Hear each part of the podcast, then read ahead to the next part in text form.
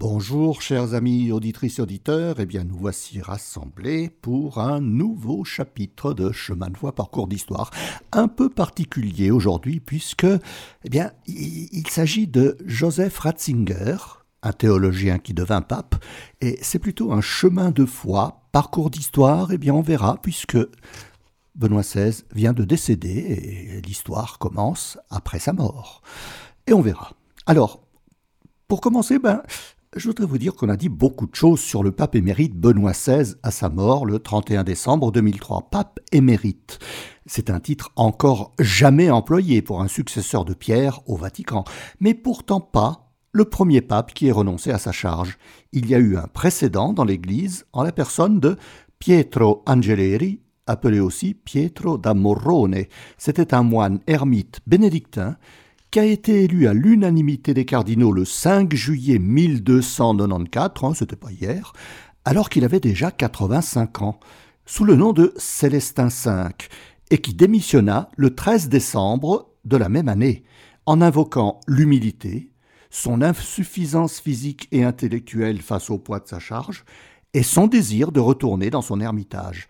Il sera canonisé le 5 mai 1313. Eh bien, c'est un peu ce qu'a fait Benoît XVI en annonçant sa renonciation le 11 février 2014. D'ailleurs, on pourrait voir comme un signe de la future renonciation le fait que, le 28 avril 2009, Benoît XVI, en visita l'Aquila, suite au violent tremblement de terre qui avait secoué la région, se rend à la basilique de Colle-Maggio où se trouve le tombeau de Saint Célestin V et il dépose sur le sarcophage le pallium de son investiture. Puis il y eut Jean Gratien, élu sous le nom de Grégoire VI, mais qui eut abdiqué un an plus tard, en 1046, accusé de simonie par l'empereur Henri III. Il y a eu aussi le pape Grégoire XII, le Vénitien Angelo Correr, élu en 1406, et qui renonça à sa charge en 1415. Mais sa renonciation avait été faite dans un contexte historique assez particulier, puisque l'Église de ce début du XVe siècle était divisée entre trois papes, Jean XXII, antipape à Pise, Benoît XII, antipape à Avignon, et Grégoire XII, pape légitime, à Rome. Le concile de Constance mit fin au schisme en déposant les deux antipapes et en demandant à Grégoire XII de renoncer à sa charge pour permettre l'élection d'un seul pape légitime, au Donne Colonna, qui prit le nom de Martin V le 11 novembre 1417.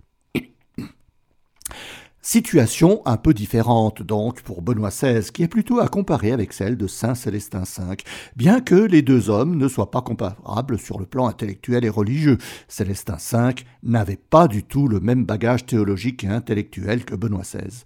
On a donc dit beaucoup de choses sur ce pape émérite, Benoît, mais on a peu passé euh, en revue sa vie, on l'a passé presque sous silence, euh, ce qu'elle a été avant de devenir pape. C'est un peu ce que je voudrais vous dire en laissant de côté ses activités de cardinal et son pontificat.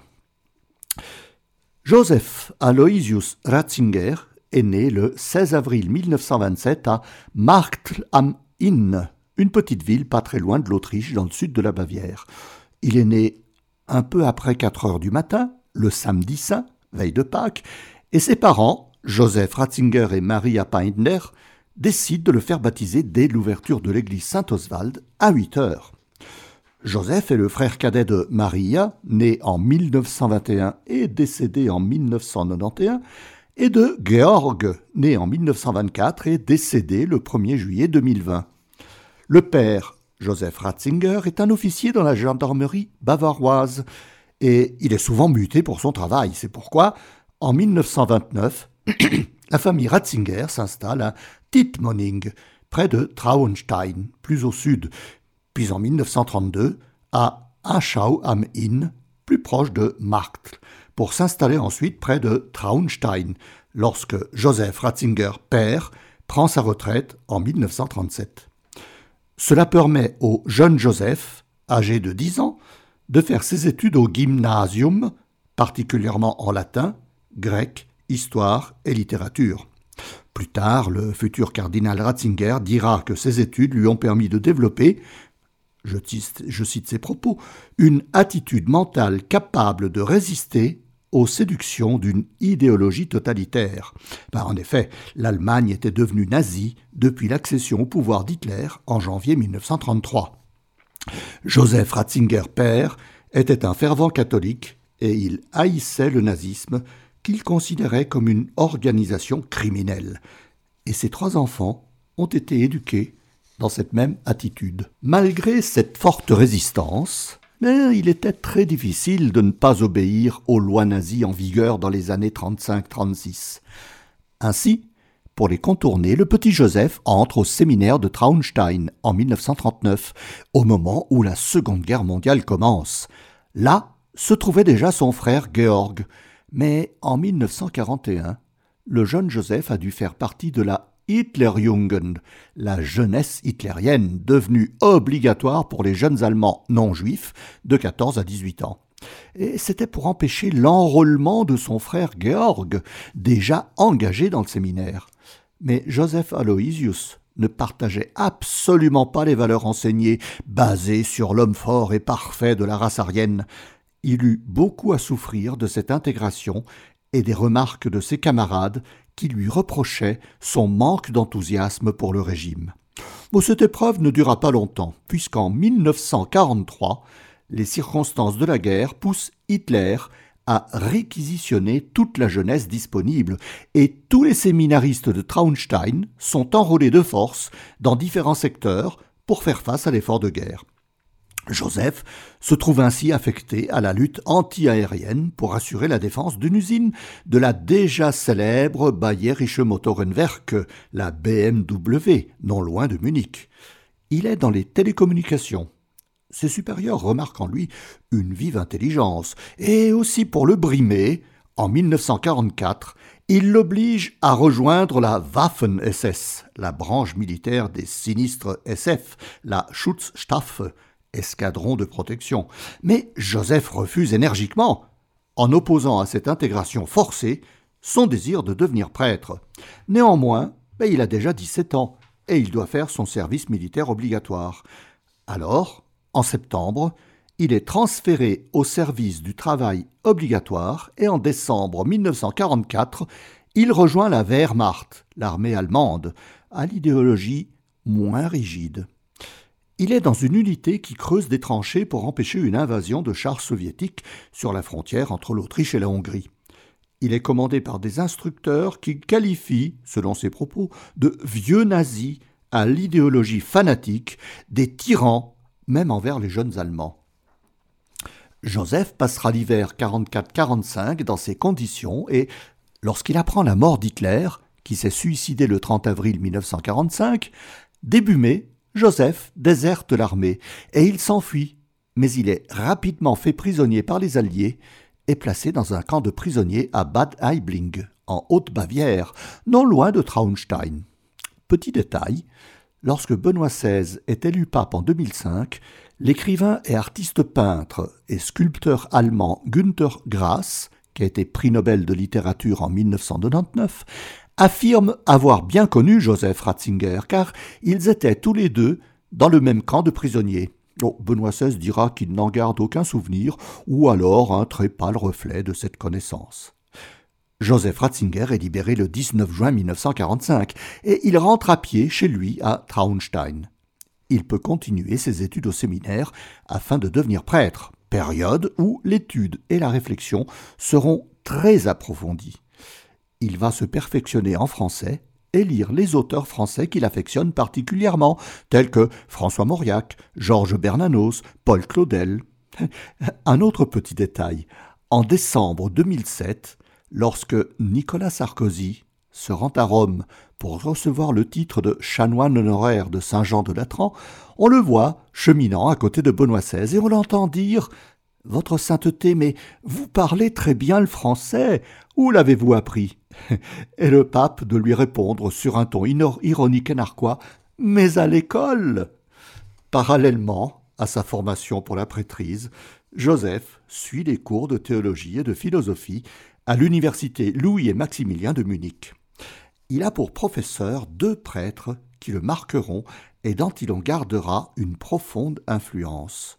Le premier, Gottlieb Songen, enseigne la théologie fondamentale, et Ratzinger le qualifie de très radical et critique. Eh ben, il en gardera un peu ces mêmes caractéristiques.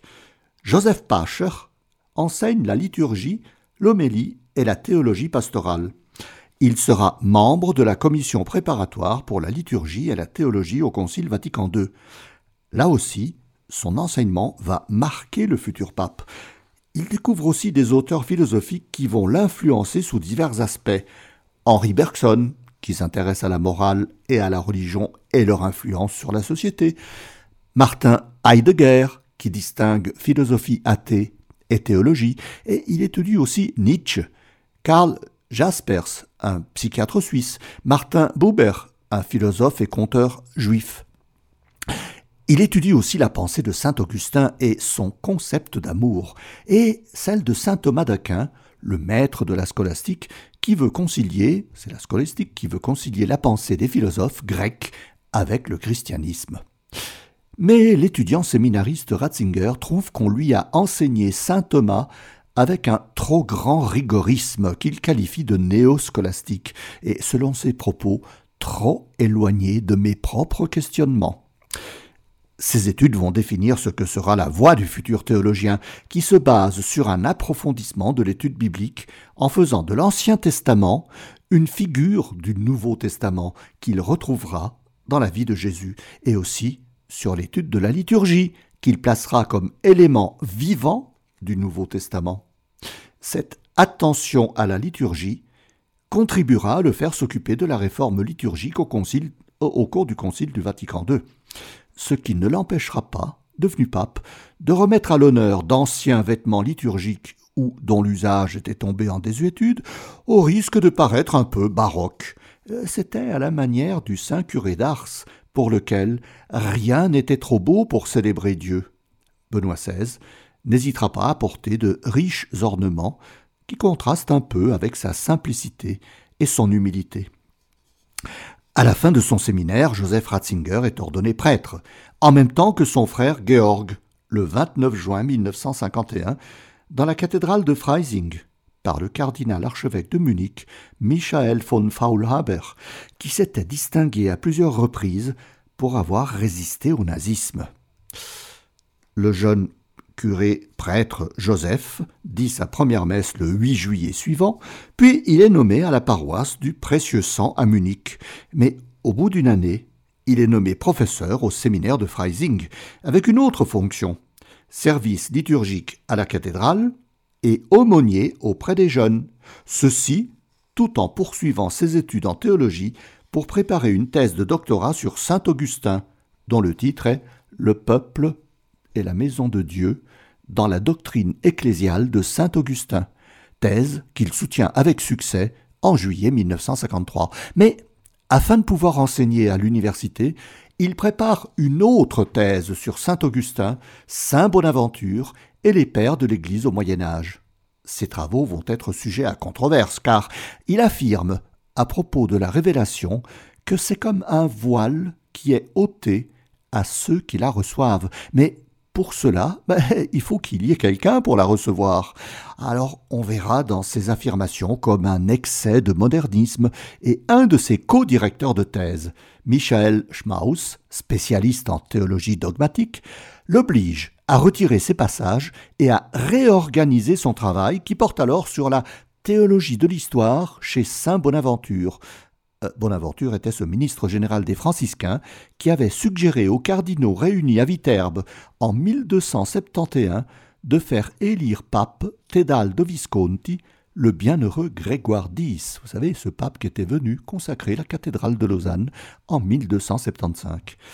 La thèse est acceptée le 21 février 1957 et Joseph Ratzinger a 30 ans et devient le plus jeune théologien d'Allemagne, il peut enseigner à l'université, mais pendant un an, il retourne comme prêtre de paroisse à Munich, où il parcourt la ville, paraît-il, la bicyclette, euh, tous les jours. Commence alors, pour le jeune théologien, une carrière brillante comme enseignant universitaire, professeur de dogmatique et de théologie fondamentale à Freising, puis De 1959 à 1963, il est à Bonn, la nouvelle capitale de la République fédérale, où il enseigne la théologie fondamentale à l'université. De 1963 à 1966, il est à l'université de Münster pour enseigner la théologie dogmatique et l'histoire des dogmes. Il se fait alors remarquer par le cardinal archevêque de Cologne, Joseph Frings, qui le prend comme consultant au Concile Vatican II et pour lequel le professeur Ratzinger préparera ses interventions aux assemblées plénières, dans lesquelles il dénoncera les méthodes du Saint-Office, qui ne sont pas en harmonie avec les temps modernes et sont même un scandale pour le monde entier. En effet, les jugements émis par le Saint-Office ressemblaient alors à des sentences dignes du Moyen Âge. Le Saint-Office avait succédé en 1908 à l'Inquisition de 1542. Joseph Ratzinger suggérait un retour aux sources bibliques et évangéliques comme seul moyen pour redonner du crédit à l'Église et revitaliser la vie catholique, et permettre évidemment cet aggiornamento déjà voulu par le pape Jean XXIII, et seule possibilité pour instaurer un véritable dialogue avec le monde moderne. Il voit aussi une réforme nécessaire de la liturgie, car la liturgie et l'Eucharistie sont une question de vie ou de mort pour l'Église. Joseph Ratzinger est vu alors comme un fervent progressiste qui prône la nécessité de réforme des structures et des méthodes de l'Église. Après le Concile, le directeur de l'université Eberhard Karl de Tübingen, Hans Kung, ce célèbre théologien suisse qui s'est fait rappeler à l'ordre par ses critiques sur le pouvoir de l'Église et l'infaillibilité pontificale. Hans Kung, donc, demande au professeur Ratzinger de venir dans son université Eberhard pour y enseigner la théologie dogmatique, ce qu'il fit de 1966 à 1969. Et pendant toute cette période, il va s'intéresser à la place du marxisme, qu'il considère comme une déviation de la foi évangélique. Le Saint-Office est devenu en 1965 la Congrégation pour la doctrine de la foi, et Ranziger fait partie des 1300 signataires d'une pétition adressée à Rome pour que le nouveau Saint-Office examine plus attentivement les théologiens suspectés d'hérésie avant de les condamner. Dans la mouvance contestataire de mai 1968, euh, Ratzinger constate que bah, euh, si l'on voulait continuer à rester progressiste, il fallait renoncer à son intégrité, ce qu'il n'est pas du tout prêt à faire. Il quitte alors Tübingen pour aller enseigner dans la nouvelle université de Regensburg, Ratisbonne, et il en devient le vice-président. Parmi ses étudiants, il y aura de futurs théologiens, mais aussi Christoph Schönborn, le futur et actuel cardinal archevêque de Vienne, en Autriche, et qui a enseigné trois ans à l'université de Fribourg en Suisse de 1975 à 1978. Néanmoins, dans un sursaut de modernisme, il signe avec huit autres théologiens, le 9 février 1970, une pétition adressée aux évêques d'Allemagne. Elle décrit une situation alarmante pour l'Église d'Allemagne et aussi dans le monde, à cause du manque flagrant de vocation, du renoncement de nombreux prêtres dans cette mouvance contestataire de mai 68, et qu'il est urgent de revoir la conception du célibat des prêtres et la nécessité de cette règle de discipline selon les propres termes de cette déclaration. En 1972, Ratzinger participe à la fondation de la revue théologique Communio, qui se détache de la scolastique rigoureuse pour affirmer une idéologie plus proche de la nouvelle théologie, basée sur l'étude approfondie de la Bible et des pères de l'Église.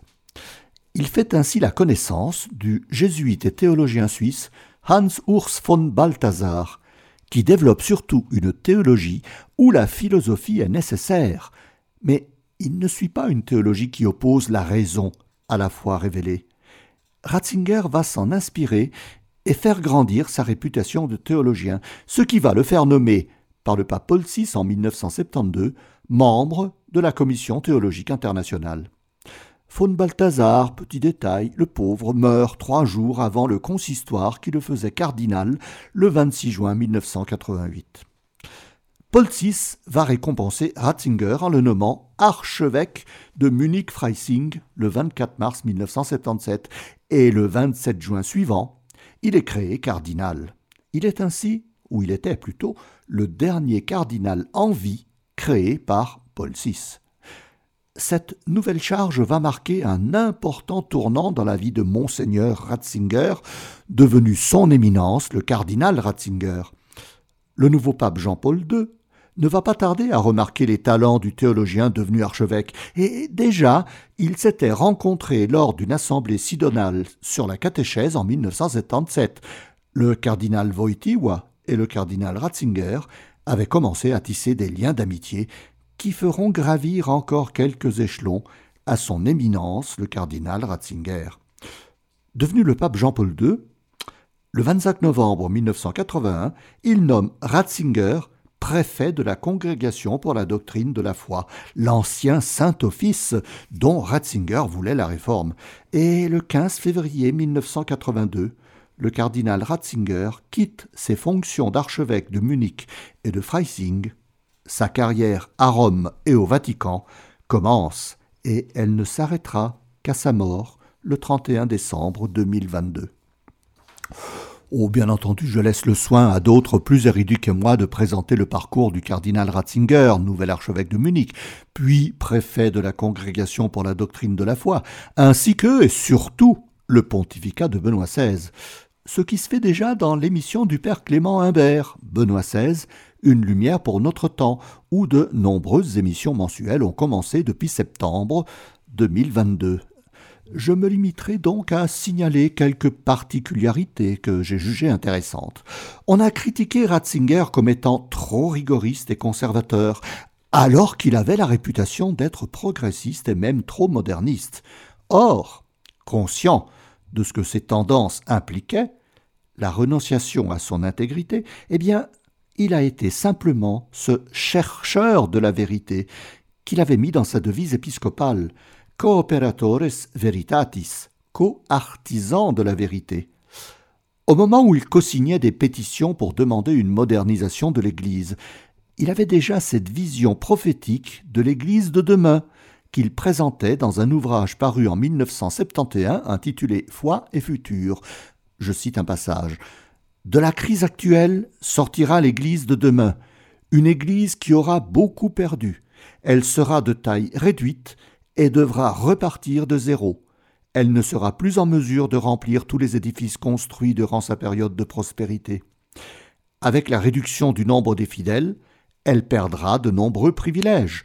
Contrairement à la période antérieure, l'Église sera perçue comme une société de personnes volontaires qui s'intègrent librement et par choix. Eh bien, il affirmait déjà ce que Jean-Paul II clamait fort en s'adressant à la jeunesse, N'ayez pas peur de nager à contre-courant. Annonçait-il déjà par là ce qui marquerait son pontificat?